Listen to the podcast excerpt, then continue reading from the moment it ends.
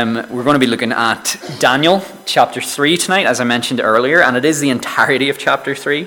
Um, so it's, uh, I hope you don't mind my voice too much because uh, you'll hear a little bit of it for uh, a little bit more here. Um, so open your Bibles to Daniel chapter 3 if you have them, and this is the Word of God.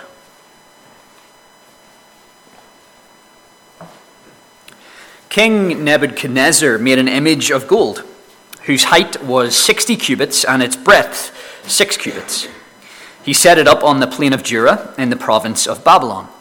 Then King Nebuchadnezzar sent to gather the satraps, the prefects, and the governors, the counselors, the treasurers, the justices, the magistrates, and all the officials of the provinces to come to the dedication of the image that King Nebuchadnezzar has, had set up. Then the satraps, the prefects, and the governors, the counselors, the treasurers, the justices, the magistrates, and all the officials of the provinces gathered for the dedication of the image that King Nebuchadnezzar had set up.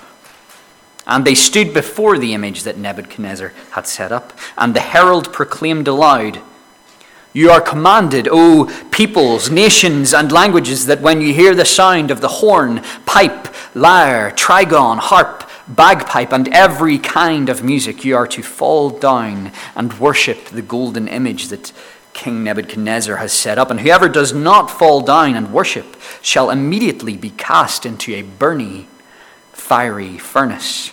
Therefore, as soon as all the peoples heard the sound of the horn, pipe, lyre, trigon, harp, bagpipe, and every kind of music, all the peoples, nations, and languages fell down and worshipped the golden image that King Nebuchadnezzar had set up. Therefore, at that time, certain Chaldeans came forward and maliciously accused the Jews. They declared to King Nebuchadnezzar, O king, live forever. You, O king, have made a decree that every man who hears the sound of the horn, pipe, lyre, trigon, harp, bagpipe, and every kind of music shall fall down and worship the golden image. And whoever does not fall down and worship shall be cast into a burning fiery furnace. There are certain Jews whom you have appointed over the affairs of the province of Babylon Shadrach, Meshach, and Abednego. These men, O king, pay no attention to you. They do not serve your gods or worship the golden image that you have set up. Then Nebuchadnezzar, in furious rage, commanded that Shadrach, Meshach, and Abednego be brought. So they brought these men before the king. Nebuchadnezzar answered and said to them, Is it true, O Shadrach, Meshach, and Abednego, that you do not serve my gods or worship the golden image that I have set up?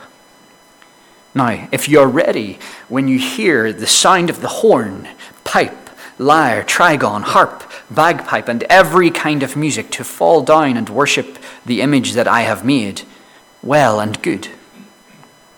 But if you do not worship, you shall immediately be cast into a burning, burning fiery furnace. And who is the God who will deliver you out of my hands?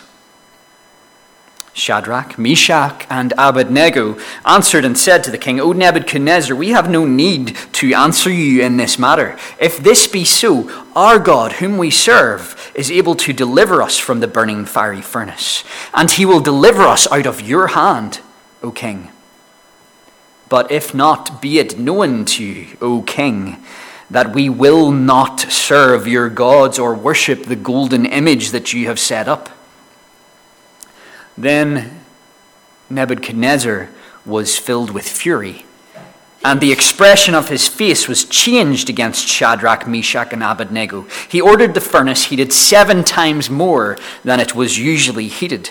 And he ordered some of the mighty men of his army to bind Shadrach, Meshach, and Abednego and to cast them into the burning fiery furnace.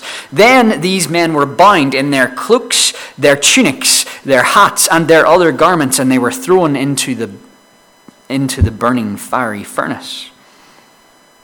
Because the king's order was urgent and the furnace overheated, the flame of the fire killed those men who took up Shadrach, Meshach, and Abednego. And these three men, Shadrach, Meshach, and Abednego, fell bound into the burning fiery furnace. Then King Nebuchadnezzar was astonished and rose up in haste. He declared to his counselors, Did we not cast three men bound into the fire? They answered and said to the king, True, O king. He answered and said, But I see four men unbound, walking in the midst of the fire, and they are not hurt. And the appearance of the fourth is like a son of the gods. Then Nebuchadnezzar came near to the door of the burning fiery furnace. He declared, Shadrach, Meshach, and Abednego, servants of the Most High God, come out and come here. Then Shadrach, Meshach, and Abednego came out from the fire. And the satraps, the prefects, the governors, and the king's counselors gathered together and saw that the fire had not had any power over the bodies of those men the hair of their heads was not singed, their cloaks were not harmed, and no smell of fire had come upon them. Nebuchadnezzar answered and said, Blessed be the God of Shadrach, Meshach, and Abednego, who has sent his angel and delivered his servants, who trusted in him and set aside the king's command and yielded up their bodies rather than serve and worship any God except their own God. Therefore, I make a decree any people, nation, or language that speaks anything against the God of Shadrach, Meshach, and Abednego shall be torn limb from limb, and their house, houses laid in ruins. For there is no other God who is able to rescue in this way. Then the king promoted Shadrach, Meshach, and Abednego in the province of Babylon. And I'll invite Andrew to come up and speak to us from that passage now. Thanks, Andrew.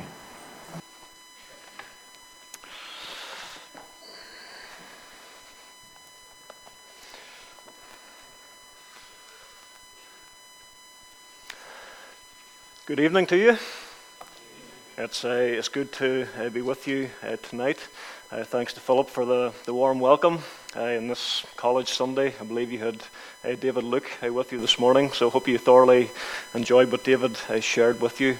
And thanks to Chris for, for leading the, the service, and, and thanks to him for, for doing that quite lengthy Bible reading as well. I was quite, quite glad when he agreed to do that, um, just so you're not listening to my voice for, for too long.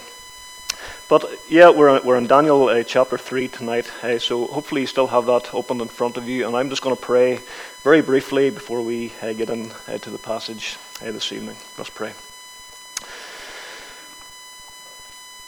Our Lord and Heavenly Father, again, I just want to simply ask, Lord, now as we come to your word, as we come to consider these truths, Lord, that you would speak to us. Lord, that we would see and we would hear from you, Lord tonight.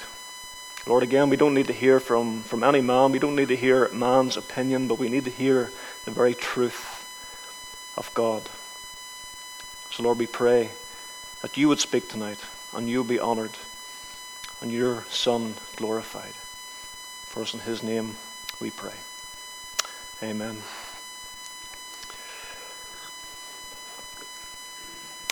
Well, if you've had the, the privilege of being brought up in a Christian home. We heard how Chris had that privilege of being brought up in a Christian home. I had that privilege as well.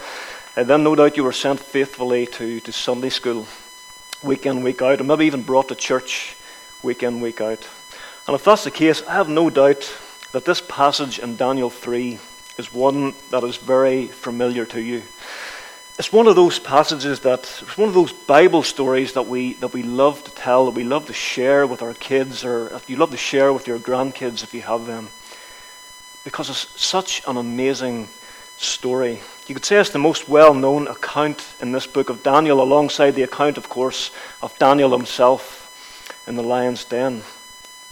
But sometimes these familiar passages, there's a real danger that we can read them and forget that these are real, factual events which took place in times past, which God in His grace has preserved for us today. And this is no doubt is one of the most compelling and challenging stories for us as Christians eh, in all of Scripture, because in it we have the, the account of these three men Shadrach, Meshach, and Abednego. who were so unwilling to compromise their faith, even if it meant losing their lives in the most horrendous way we could think of. Back in 2018, before I left my job and, and started college, I made the trip out to China uh, for a couple of weeks uh, to visit some family there. But while I was there, I have to say, I had my eyes opened to some of the modern day realities. Realities that, to be honest, are completely alien to us here in the West. Something that really struck me while I was there was a story that I was told about a Chinese pastor who was the pastor of one of the, the, the local Chinese churches. So that's the, the state churches, which basically um, they, they say what, uh, what you can and can't say. Really, they control the, what, the, what the church uh, presents. This pastor, well, he was a very sound evangelical Christian who no doubt had the conviction that he was to preach the whole counsel of God, not just some radio friendly sound bites to his congregation. As a result, the authorities they didn't take too kindly to this, and that pastor just mysteriously vanished, taken away from his wife, from his family, from his church. And it's fair to say that he wasn't going to be receiving any five star treatment wherever he was taken to. In fact, the small snippets of information that his family were able to come across is that he was experiencing great difficulty and hardship. It's a bit of speculation at this point, but I because I don't know for sure, but I wonder was he given the opportunity or given the option to compromise his faith? Maybe uh, maybe they said to him, Look, we will let you go home. We will let you go back to your family. We'll let, let you go back to your church if you just do what we tell you to do, if you just say what we tell you to say. But to my knowledge, he still isn't back with his family, and he still isn't back with his church. This is just one of many examples of similar things that are happening today not years ago, but in this present day in that country. Well, in this account in Daniel 3, it's this type of resilience and uncompromising faith which is evident for us as these three Jewish men are so sold out for God that they are willing to give their very lives in order to be faithful to Him, trusting that He is sovereign over the affairs of their lives. Well, this story, as we read together, is a, it's a long narrative, so you can breathe a sigh of relief that we will not be going through it verse by verse tonight, but more like section by section. So I've broke it up into three sections or three scenes. Uh, firstly, we see the idol, then we see the accusation, and then finally the furnace. So that's the, the, the idol, the accusation, and the furnace. Verses 1 to 7 present us with, with this idol, with this golden image, which, in case you didn't notice as we read together, or, or as Chris read to us, is an image that King Nebuchadnezzar had set up. If you cast your eyes back to the, the opening verses in that chapter, in fact, we see the writer repeatedly and very obviously emphasizing that point to us over and over again in these verses. Emphasizing that this was the image that King Nebuchadnezzar had set up. I guess in those days, if something uh, that, that the writer wanted to emphasize, it was done by way of repetition, whereas today we would maybe underline something or we would highlight something. But the writer repeats this to make us very aware that this is the case. But this image, verse 1, reveals to us was made of gold. Its height was 60 cubits, its breadth 6 cubits, and it was set up in the plain of Dura for all to see, the plain of Dura and Babylon. So this was a large, expensive statue that was positioned in a place where everybody could see it and everybody could marvel at it. The statue was 60 cubits high, or in measurements that, uh, that are more understandable for us, it's 90 feet high. If you aren't very good with measurements, let's just say it was a really, really tall statue. You could have seen this monstrosity of, of a thing for miles away where they had it positioned. And we don't know what the statue was of for sure. It may have been of some god or another that Nebuchadnezzar had taken a liking to. But I would say most probably this statue was of Nebuchadnezzar himself.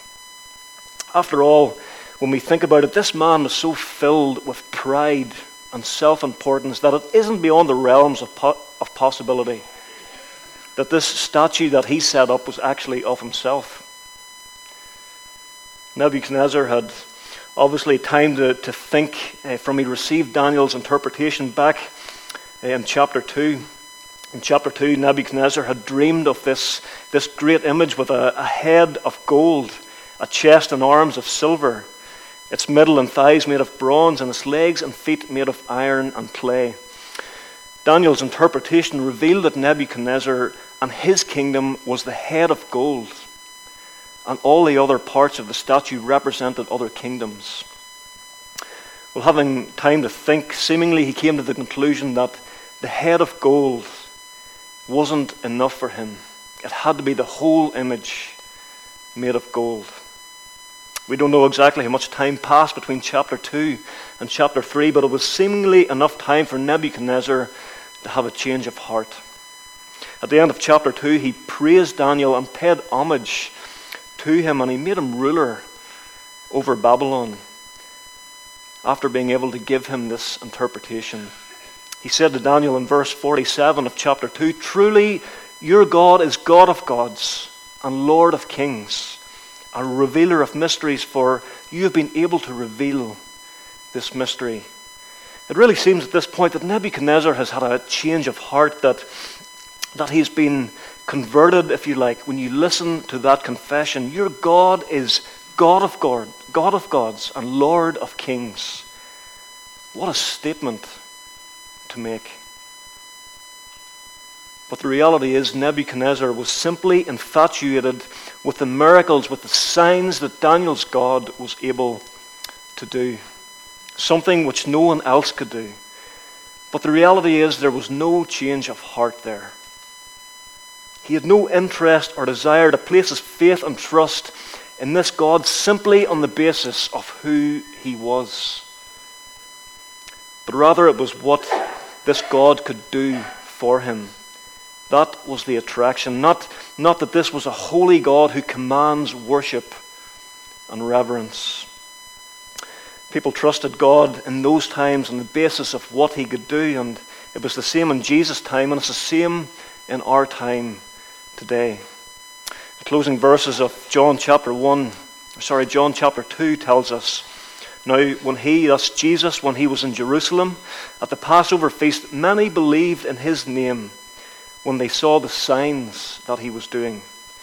But Jesus, on his part, did not entrust himself to them because he knew all people and needed no one to bear witness about man, for he himself knew what was in man. See, the reality is, God knows the heart of man. He knows if someone is simply trusting in Him on the basis of what God can do for him. Like some sort of magic genie who gives you what you want on request. And I think it's a reminder and it's a challenge for us today, even to search our own hearts and our own motives, if there's a self centeredness within us that's more interested in what God can do for us? Or are we trusting in God simply because of who He is? The one who created us, the one who sustains us, the one who has redeemed us in Christ, the only one who is worthy of our worship and our adoration. Because He alone is God. Nebuchadnezzar failed to grasp this because it was obvious that he was his own God. He considered himself to be his own God. The unveiling of this great image, is fair to say, it was no low key event. We, read several times in these verses that Nebuchadnezzar he called for the satraps, the prefects, the governors, the counselors, the treasurers, the justices, the magistrates, and the officials of the province to come to this grand dedication. So basically, every man and his dog had to be there. He even had the very best band to come and play at this grand unveiling. We read in verses 4 and 5 And the herald proclaimed aloud, You are commanded, O peoples, nations, and languages, that when you hear the sound of the horn, pipe, lyre, trigon, harp, bagpipe, and every kind of music, you are to fall down and worship the image that King Nebuchadnezzar has set up.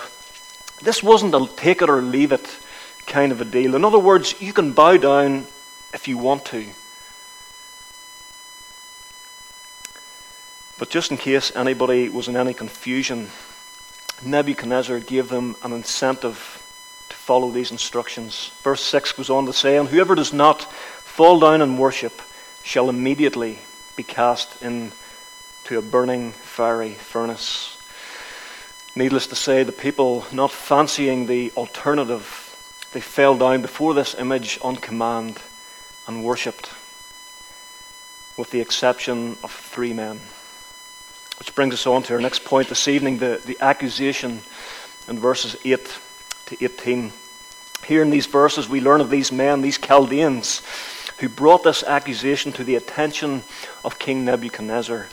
You kind of get the impression right from the offset that there's absolutely nothing likable about these guys. Look at how they approach the king. They approach him, O king, live forever. You, O king, have made a decree. When I read this, it kind of reminds me of that, that kid at school who always told on you for every little thing, just to simply try and get you into trouble. I'm sure you can remember someone like that from your childhood, or maybe you were that kid as a child. But the trouble was facing these men for not doing what they should. It was going to be much more serious than a slap on the hand or being put in detention for an afternoon. We read of this accusation in verse 12. There are certain Jews whom you've appointed over the affairs of the province of Babylon Shadrach, Meshach, and Abednego. These men, O king, they pay no attention to you. They do not serve your gods or worship the golden image that you have set up. Perhaps these guys, these Chaldeans, were jealous of this position of authority that Shadrach, Meshach, and Abednego had been given and they seen an opportunity to, to get one over on them. After Nebuchadnezzar had made Daniel ruler over Babylon, we, we, we see in the last verse in chapter 2, verse 49, that Daniel made a request of the king and he appointed Shadrach, Meshach, and Abednego over the affairs of the province of Babylon. So it's very possible that these guys were simply filled with jealousy and hatred, and they seen an opportunity that was presented to them and they took it. But we go on to read that Nebuchadnezzar, he didn't receive this news very well. Verse 13 tells us that in a furious rage he commanded that these men be brought to him. You can maybe imagine that or picture that scene in your mind as these three guys are, are dragged before this prideful king who is so full of pride that it nearly comes across that he's in actual disbelief that anybody would dare to disobey him. Look at verse 14. Nebuchadnezzar says, Is it true, O Shadrach, Meshach, and Abednego, that you do not serve my gods or worship the golden image that I have set up? In other words, surely there has been some mistake. Did you mishear the command that I give you? Or did you not fully understand what you were supposed to do? So I'll make it clear one more time. Verse 15 Now, if you're ready, when you hear the sound of the horn, the pipe, the lyre, trigon, harp, bagpipe, and every kind of music, to fall down and worship the image that I have made, well and good. But if you do not worship, you will immediately be cast into a burning fiery furnace. And who is the God who will deliver you out of my hands? There's another statement. But the question begs to be asked at this point What would you have done? And what would I have done? Would we have bowed to the image? After all, the king wasn't asking them to renounce their faith. He wasn't asking them to stop worshipping God. He wasn't saying that they couldn't do that. And besides that, in your own mind, you would know that this was just a stupid, lifeless image made of gold. So bowing down to it obviously wouldn't have meant that you were worshipping it. It's just a big lump of lifeless gold.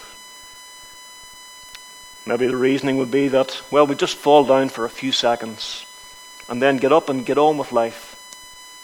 After all, what good are we to God if we're dead? Surely God would rather us stay alive so that we could be useful to Him. You see, it's very easy to try and rationalize things in our minds. It's unlikely that we're going to have to face the, the literal threat of a fiery furnace.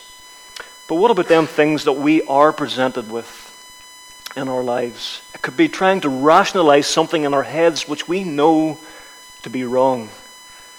That could be doing something which we shouldn't do. That could be not doing something which we should do. Maybe it's not being completely honest with our finances, thinking that it's not a big deal, it's only a small amount of money on the grand scale of things. Maybe it could be that relationship, dating someone who isn't a Christian, with the mindset that, well, they'll see my faith and I'll have an influence on them. Maybe it could even be that partner who is a Christian and trying to rationalize in your mind how, how intimate you can be with them when you're not yet married. Maybe thinking, well, we're going to get married anyway, so what difference does it make? Well, the difference is in all these things is that God says no. He says that's not the way my people are to live. That's not the way I say things are to be done. See, when we try to rationalize things in our minds, it gives the enemy a foothold to cast doubts into our minds. Did God really say that?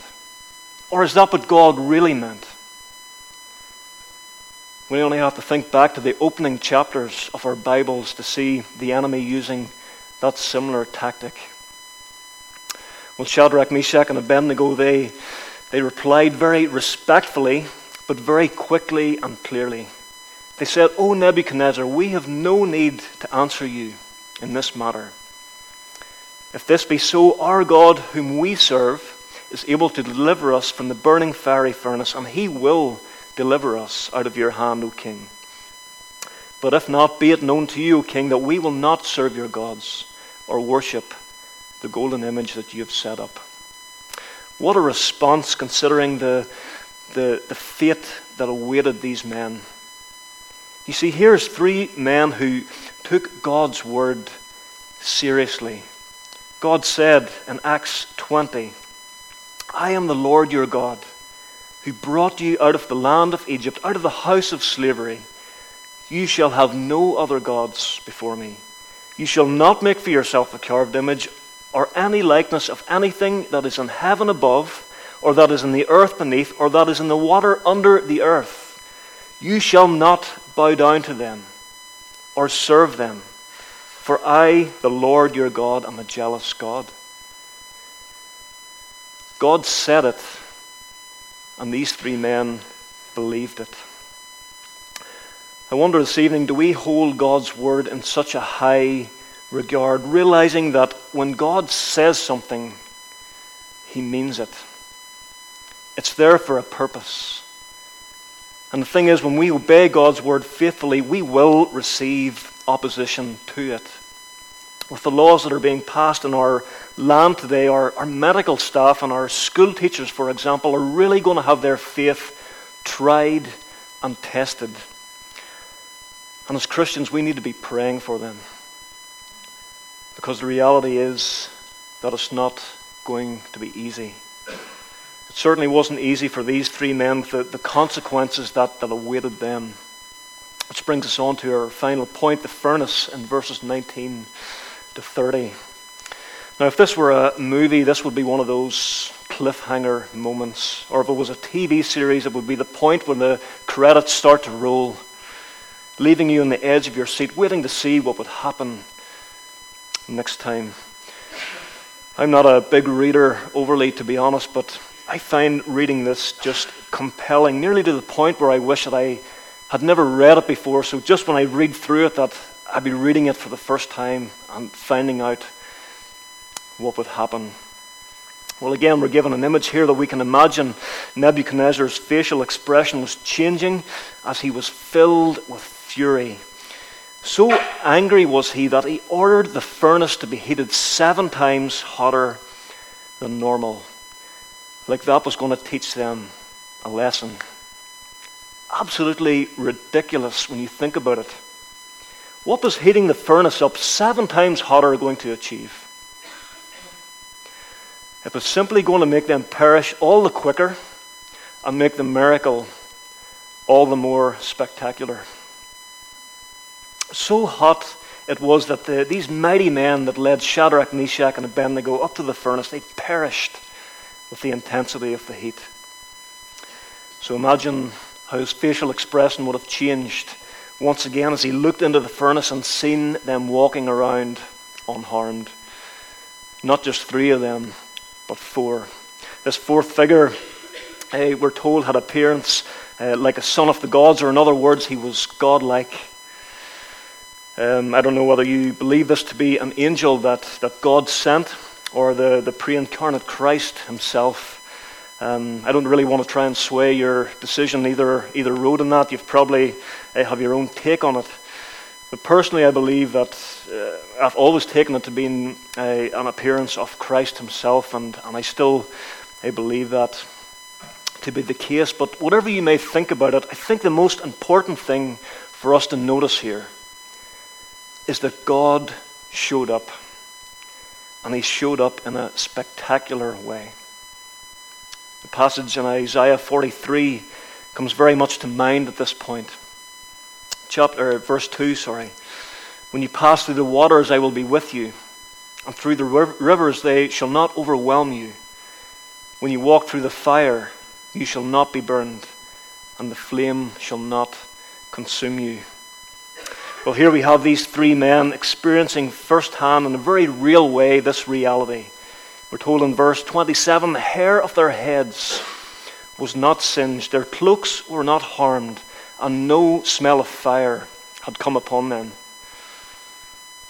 It's hard not to get excited as we read these, these verses, how great this miracle was.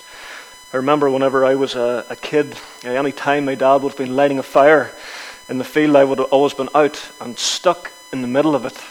Not literally in the middle of it, but round the outside of it, throwing, throwing things in and just uh, just messing. I don't know what it is about young boys and fires, but it's like a it's like a moth to a flame. We just can't stay away.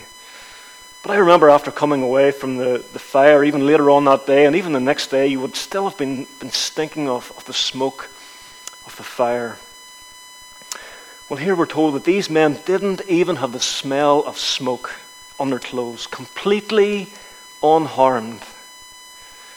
Peter, no doubt, had this account in mind as he writes in his first letter, chapter 4, verse 12. He says, Beloved, do not be surprised at the fiery trial when it comes upon you to test you, as though something strange were happening to you. See, Peter knew the reality that living the Christian life, striving to be faithful to God, was inevitably going to bring about suffering. The thing is, no one likes to suffer. We do our best to avoid it. But the truth is, if we're living in obedience to Christ, it will come. It may appear in different ways, very different from this literal fiery trial that awaited these men.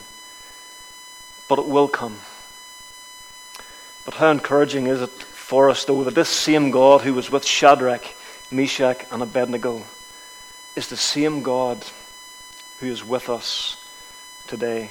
The God who promises that He will never leave us, that as we pass through the waters, He will be there. As we pass through the rivers, they will not overwhelm us.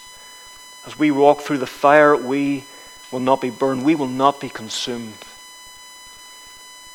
Does that mean that we can't phys- uh, suffer physically? Well, of course we can. But spiritually, we are safe and secure in Christ. Through faith in Christ and Christ alone and what He has accomplished for us on the cross, we are eternally secure. That there is nothing and no one can ever separate us from the love of God in Christ Jesus. And the truth is, we have ultimately been rescued from the fiery furnace of hell, where each of us were heading in our sin before God stepped in and intervened. You see, this account in Daniel 3 is yet another episode in a running theme throughout Scripture, pointing to this God who is able to deliver. Because this God is sovereign over the affairs of our lives in complete control. And ultimately, it points us ahead to that ultimate deliverance which we are all in need of to be rescued and delivered from our sin. And that's exactly what God has done for us in Christ. You see, we were helpless to save ourselves. And when we were helpless, He sent Jesus in order to rescue us and to deliver us from that judgment that awaited us in our sin. Christ died in our place, paying the price for our sin and rising victoriously three days later, defeating sin, defeating death, and defeating the devil. That through faith in Him and in Him alone, we can be saved. We can be delivered. Can I ask you and challenge you this evening as we come to a close? If you aren't a Christian, who is it or what is it that you're trusting in to save you? Are you trusting in anything or anyone else other than this God that we read of in these scriptures? These scriptures that which reveal to us that it's only through faith in Jesus Christ alone that we can be forgiven and saved from our biggest problem, our sin. Can I ask you and, and plead with you this evening if you don't know the Lord, to come to Him this very night, to acknowledge your sin before Him, and to seek the forgiveness that's only found in Jesus Christ, and trust in Him alone to save you.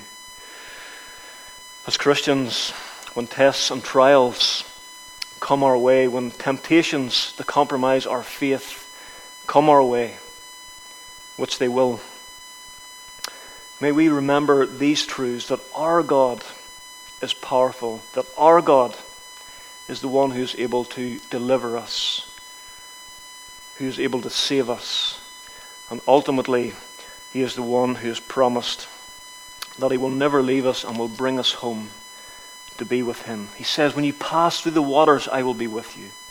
Through the rivers, they shall not overwhelm you. When you walk through the fire, you shall not be burned, and the flame shall not consume you. For I am the Lord your God, the Holy One of Israel, your Savior. An uncompromising faith in the sovereign God.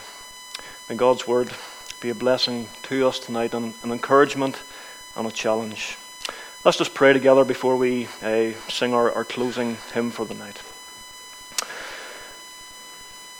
Father, thank you that we come before a living God tonight. Lord, you're a God who is able to deliver because, Lord, you're the only one true and living God. Father, we ask you, Lord, tonight for strength. Lord, to stand firm in our faith. Lord, when these trials come our way, when temptations to compromise come our way, Lord, will we look to you? Will we remember, Lord, that you are the one who is with us? You are the one who will never leave us. Lord, will you help us to be faithful to you? Because, Lord, you are a faithful God. Lord, you are sovereign over our lives. Lord, we give you thanks for who you are tonight. Father, I just want to pray, Lord, if there's anyone in this gathering tonight who doesn't know Jesus as their Lord and as their Savior, Lord, that you would speak to them. Lord, that they would see their need to come to Him in repentance and in faith. Lord, we ask these things tonight And thank you for being with us uh, this evening. In Jesus' name, amen.